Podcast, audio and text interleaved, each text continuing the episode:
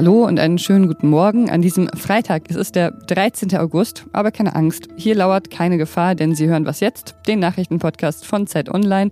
Ich bin Pia Rauschenberger und bei uns geht's heute um die Frage, ob man sich eigentlich noch testen muss, wenn man schon geimpft ist, und darum, wen die verschiedenen Parteien mit ihren Wahlprogrammen eigentlich entlasten wollen. Hier kommen jetzt aber erstmal die aktuellen Nachrichten. Guten Morgen, ich bin Christina Felschen. Afghanistans zweitgrößte Stadt Kandahar ist den Taliban in die Hände gefallen. Wenige Stunden zuvor wurde die drittgrößte Stadt Herat eingenommen. Weil die Extremisten das Land in rasantem Tempo erobern, versuchen die U S A und die E U bei Friedensverhandlungen auf eine schnelle Waffenruhe hinzuwirken. Noch während des Truppenabzugs schicken die U S A und Großbritannien kurzzeitig wieder Verstärkung. Ihre dreitausendsechshundert SoldatInnen sollen allerdings nicht die afghanischen Sicherheitskräfte unterstützen, sondern die Botschaften der beiden Länder evakuieren. Denn U S-Geheimdienste rechnen damit, dass die Extremisten in den kommenden Monaten auch die Hauptstadt Kabul erobern werden. Freie Fahrt für die Bahn. Heute Nacht endete der zweitägige Lokführerstreik erst einmal. Wann es weitergeht, entscheidet die Gewerkschaft G D L kommende Woche. Denn bisher konnte sie ihre Forderungen, Lohnerhöhungen und eine Corona-Prämie nicht durchsetzen. Stattdessen gibt es heute einen ganz anderen Streik. Fridays for Future demonstriert bundesweit für mehr Klimaschutz. In Frankfurt am Main protestiert die Bewegung gegen die Finanzwirtschaft, die fossile Energieträger unterstützt. Auch in Hamburg und Lübeck sind Aktionen geplant. Redaktionsschluss für diesen Podcast ist fünf Uhr.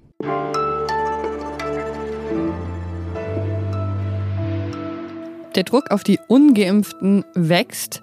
Die Corona-Tests werden ab dem elften Oktober kostenpflichtig sein für Menschen, die sich freiwillig nicht impfen lassen. Darüber haben wir ja hier schon gesprochen und darüber wurde auch insgesamt sehr viel berichtet. Aber was machen eigentlich die Geimpften währenddessen? Können die sich eigentlich entspannt zurücklehnen? Darüber spreche ich jetzt mit dem freien Journalisten Tom Katwinkel, der gerade einen Text für ZEIT Online über das Thema Tests für Geimpfte geschrieben hat. Hallo Tom. Hallo Pia. Wenn Ungeimpfte ab Ende August ins Kino wollen, ins Fitnessstudio oder zum Friseur, dann brauchen sie bald wieder einen aktuellen Schnelltest. Für Geimpfte gilt das ja nicht. Ist das fair? Ich finde, das kann man durchaus kritisieren, weil es vor allen Dingen ärmere Menschen trifft, also Menschen, die weniger finanzielle Mittel zur Verfügung haben.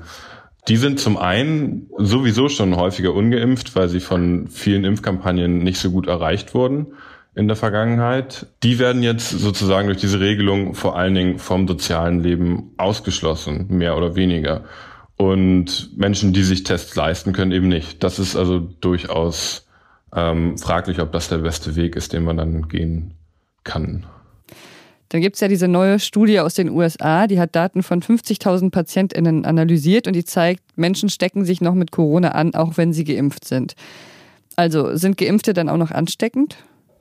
Genau, und das ist ein, das zweite große Problem an dieser Debatte. Das suggeriert ja, diese Regelung, die jetzt getroffen wurde, dass von Geimpften eigentlich keine Gefahr mehr ausgeht, dass sie das Virus nicht weitergeben können. Das ist de facto aber nicht so.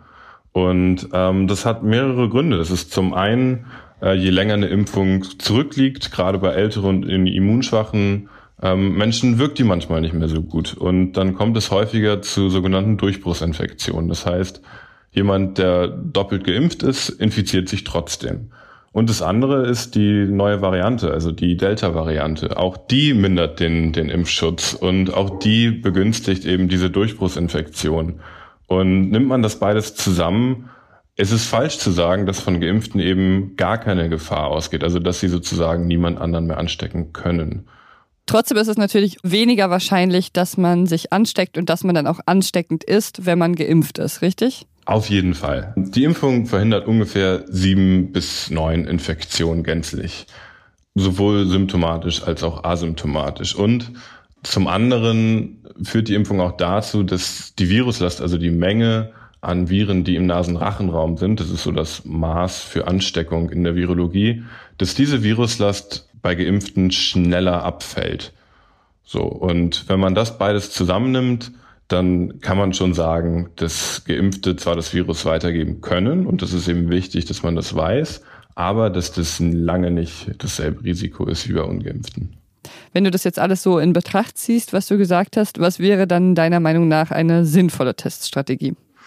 Also meiner Meinung nach sollte man unabhängig davon, ob jemand ungeimpft oder geimpft ist, testen. Vor allen Dingen in den Bereichen, die sensibel sind. Das sind Gesundheits- oder Bereiche des Gesundheitswesens, wie zum Beispiel Krankenhäuser oder Pflegeheime. Da sind nämlich Menschen, die unter Umständen eine nachlassende Impfwirkung haben oder die sich gar nicht richtig durch die Impfung schützen könnten. Und weil Geimpfte eben in diesen Bereichen auch zu Ausbrüchen beitragen können, indem sie das Virus weitergeben, sollten sie da weiter getestet werden.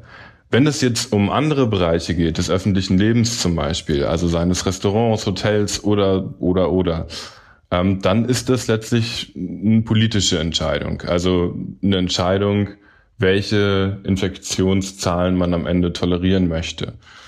Ich finde, da sollte man auch sich Gedanken darüber machen, ob an diesen Orten ab gewissen Inzidenzzahlen getestet wird. Danke dir, Tom. Gern.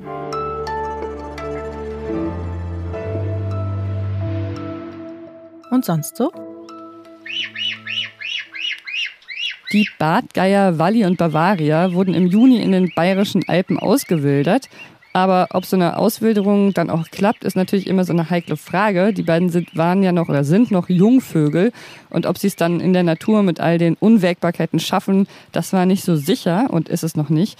Es ist eine recht aufwendige Mission. Alles in allem, HelferInnen tragen den beiden regelmäßig Futter in ihre Gegend, damit sie auf keinen Fall verhungern. Aber ich kann hier zum Glück vermelden, es sieht gut aus für die beiden. Inzwischen haben sie beide fliegen gelernt nach sehr vielen Versuchen. Die zwei Bartgeier kann man übrigens im Internet beobachten. Es gibt da zwei Webcams, die alles aufzeichnen, was sie so treiben. Aber was ich noch besser finde, auf YouTube gibt's äh, so Best-of-Videos mit den aufregendsten Momenten der letzten Monate. Und da ist alles dabei, von den ersten Flugversuchen über Essen, Baden und Steine umschmeißen. Sehr zu empfehlen. PolitikerInnen behaupten ja gerne mal, dass sie etwas für die kleinen Leute tun wollen. Inwieweit das dann Wirklichkeit wird, ist aber eine andere Frage. Mein Kollege Marc Schieritz ist unser Steuerexperte und er hat sich die Wahlprogramme der Parteien angesehen und versucht zu verstehen, wer da eigentlich entlastet wird. Hallo Marc. Hallo. Du schreibst in deinem Text in der Zeit, der kleine Mann habe es in die Wahlprogramme der Parteien geschafft. Wo findest du ihn da? Ja, also wenn man sich die Steuerkapitel anschaut der Parteien, also die wirtschaftspolitischen Pläne, dann fällt auf, dass, obwohl die Parteien ja sehr unterschiedlich sind, die alle dasselbe wollen. Also in, eigentlich in allen Wahlprogrammen steht drin, dass kleine und mittlere Einkommen, das ist das, der Begriff, entlastet, besser gestellt oder was auch immer werden. Und was mir selbst gar nicht so klar war und was ich damit erstaunt festgestellt habe, dass es wirklich bei allen drin steht. Also von der AfD bis zur C D U, von den Linken bis zur F D P. Diese, in diesem Ziel sind die sich alle einig. Aber wie soll das dann genau funktionieren, diese steuerliche Entlastung, dass dann netto wirklich mehr rausspringt? Also was die alle vorhaben, ist, dass sie bei der Einkommenssteuer, also Lohn- und Einkommenssteuer, darum geht's dann meistens, dass sie sagen, so, ähm, da wollen wir Leute mit, ähm, mit mittleren und geringen Einkommen entlasten. Das heißt, dass die Steuersätze, die man bezahlen muss, wenn man zehntausend, fünfzehntausend Euro, zwanzigtausend, dreißigtausend Euro im Jahr verdient, im Jahr jetzt verdient, ähm, dass die gesenkt werden sollen. Und ähm, das ist auch alles schön und gut. Es gibt nur eine Problematik, auf die ich in dem Text dann auch hinweise, ähm, ist, dass es im deutschen Steuersystem einfach sozusagen systemlogisch so ist, dass ich, wenn ich jemanden entlaste, der dreißigtausend Euro verdient, ich automatisch auch den mit entlaste, der vierzig, fünfzig, sechzig, siebzig, zweihunderttausend Euro verdient. Und das will man ja nicht. Das will, also manche wollen das, aber manche wollen es eben auch nicht. Aber der interessante Punkt ist sozusagen, dass das beim Versuch, die Kleinen zu entlasten, man automatisch immer die Großen mitentlastet. Das ist einfach steuerlogisch so, weil jemand, der hunderttausend verdient, in diesen hunderttausend stecken ja die dreißigtausend oder die zwanzigtausend oder die zehntausend mit drin. Insofern ist die Entlastung der dreißig, zwanzig, zehntausend, die, die nimmt der mit. Und das hat dann einfach zur Folge, dass dieser Versuch, die Kleinen und Mittleren zu entlasten, entweder sehr teuer ist, weil man durch die Bank die Steuern für alle senkt, kostet viel Geld. Oder aber, wenn man dieses Geld nicht ausgeben will, diese ähm, Steuerentlastungen halt sehr, sehr niedrig ausfallen. So, und da scheiden sich dann jetzt dann die Parteien. Also da gibt's ähm, einige, die sagen, okay, ähm, weil das so ist, entlasten wir die Kleinen und belasten die Großen sozusagen. Die ja, S P D, das, die Linkspartei und die Grünen vermutlich. Das sind die S P D und die Grünen und Linken, die sagen, ähm, damit gelingt es uns, diese Entlastung wirklich auf die Kleinen und Mittleren zu fokussieren. Oder C D U und F D P. die sagen, äh, nee, das wollen wir nicht, wir wollen keine Steuererhöhungen, deswegen entlasten wir alle durch die Bank. Und deswegen sind deren ähm, Entlastungen äh, dann auch erheblich teurer. Also es gibt eine Studie des Z E W aus Mannheim, ein Forschungsinstitut, ähm, die kommen bei der F D P auf achtzig Milliarden im Jahr. Ähm, also das ist dann schon eine ganze Menge. Und wo wollen die das dann wieder reinholen, das Geld? Ja, das bleibt auch ein bisschen unpräzise. Also mehr Wachstum, ähm, Einsparungen bei Bürokratie.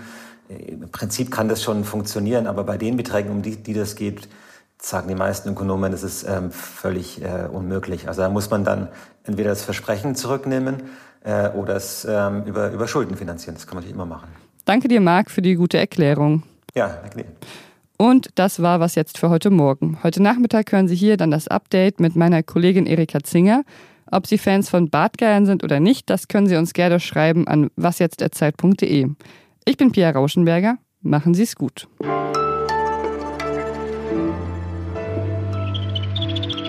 Es ist auch nicht immer nur harmonisch bei den Bartgeiern. Wally und Bavaria streiten sich auch schon mal.